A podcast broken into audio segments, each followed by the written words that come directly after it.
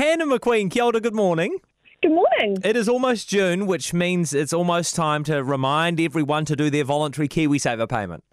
Yes, yeah. So for most people who have been employed for the year, full employment, they would have contributed 3% or at least above $1,040 into their scheme. So that means that they will be entitled to receive the government's, well, they call it a tax credit. I don't know why they call it that, but it's a government contribution towards your KiwiSaver for $521.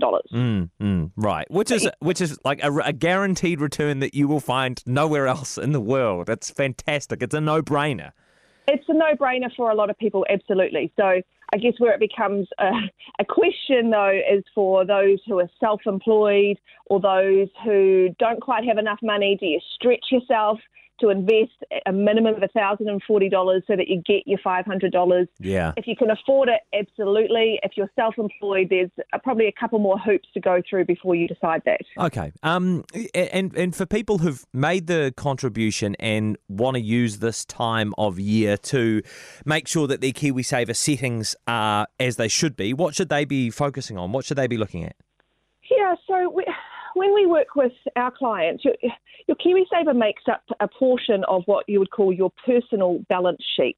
So it's one of the assets that you're playing with, and it's a way to diversify all your investments. So you might own a home, so which means you've got a property kind of asset. This is a type of managed fund, so it is a way of diversifying things. Yeah. But the, but the problem with, well, the good thing with KiwiSaver is that you can get your free money from the government and also from an employer. So it makes it an incredible contribution or an investment based on the return of that 3% threshold normally. Yeah. But you can't get access to that money for some time. So if you've already bought your first home, you're not getting access to that most likely until you're 65, which could be a long time for some people. Or if you have got your first home, there, sorry, if you are waiting to get your first home, then you might be able to get access to it in the next couple of years.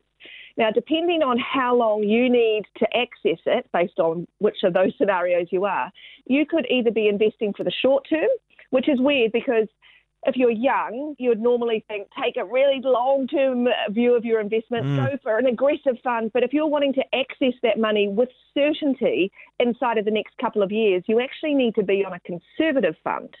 Whereas someone who might have 10 years until they retire, then they should be thinking about being on a growth fund, obviously, if their risk appetite can cope with that. Yeah, yeah, yeah.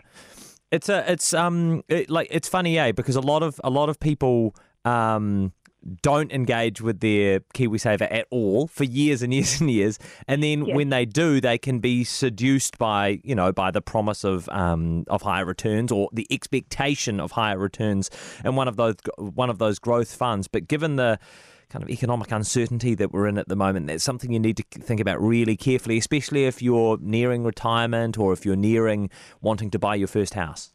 Yeah, that's right. So when we look at our clients, I mean, depending on what type of fund they should be in, whether it's conservative, balanced, growth, aggressive, whatever it is, mm.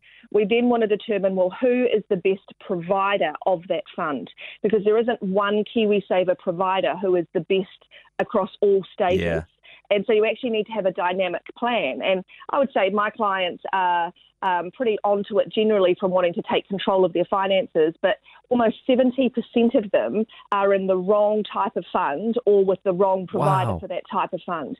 And the difference, because we're projecting out to retirement, the difference can be $100,000 based on them having a a probably lackadaisical approach to things, so it makes a big difference. And then, and then we kind of put more layers of thinking under it, under that. So, if you've got, if you and your partner uh, both have quite sizable KiwiSaver funds, then we're trying to introduce more diversity. So it might be inappropriate um, for you to both have your funds with the same provider. You Mm, should actually mm. look to have it with maybe the top and the, the second place uh, provider in that type of fund so you can at least start to diversify. And then you want to be managing that every year. Yeah. Isn't the overriding advice just to engage with your KiwiSaver? Like just, just taking an hour now to, to work through things and have a really deliberate, considered strategy can save you tens, if not hundreds of thousands of dollars in the future. Yes, it, it, of course, it is that's kind of the default. It's just even though most people can determine that they should be in a different type of fund, they don't know who the best mm. provider of that fund is, and invariably they call it wrong. Mm. Mm. Based on their cookies or whoever's feeding them information doesn't necessarily mean that they're the best provider. Mm. Okay. Hey, thank you so much, Hannah. Thank you for having me.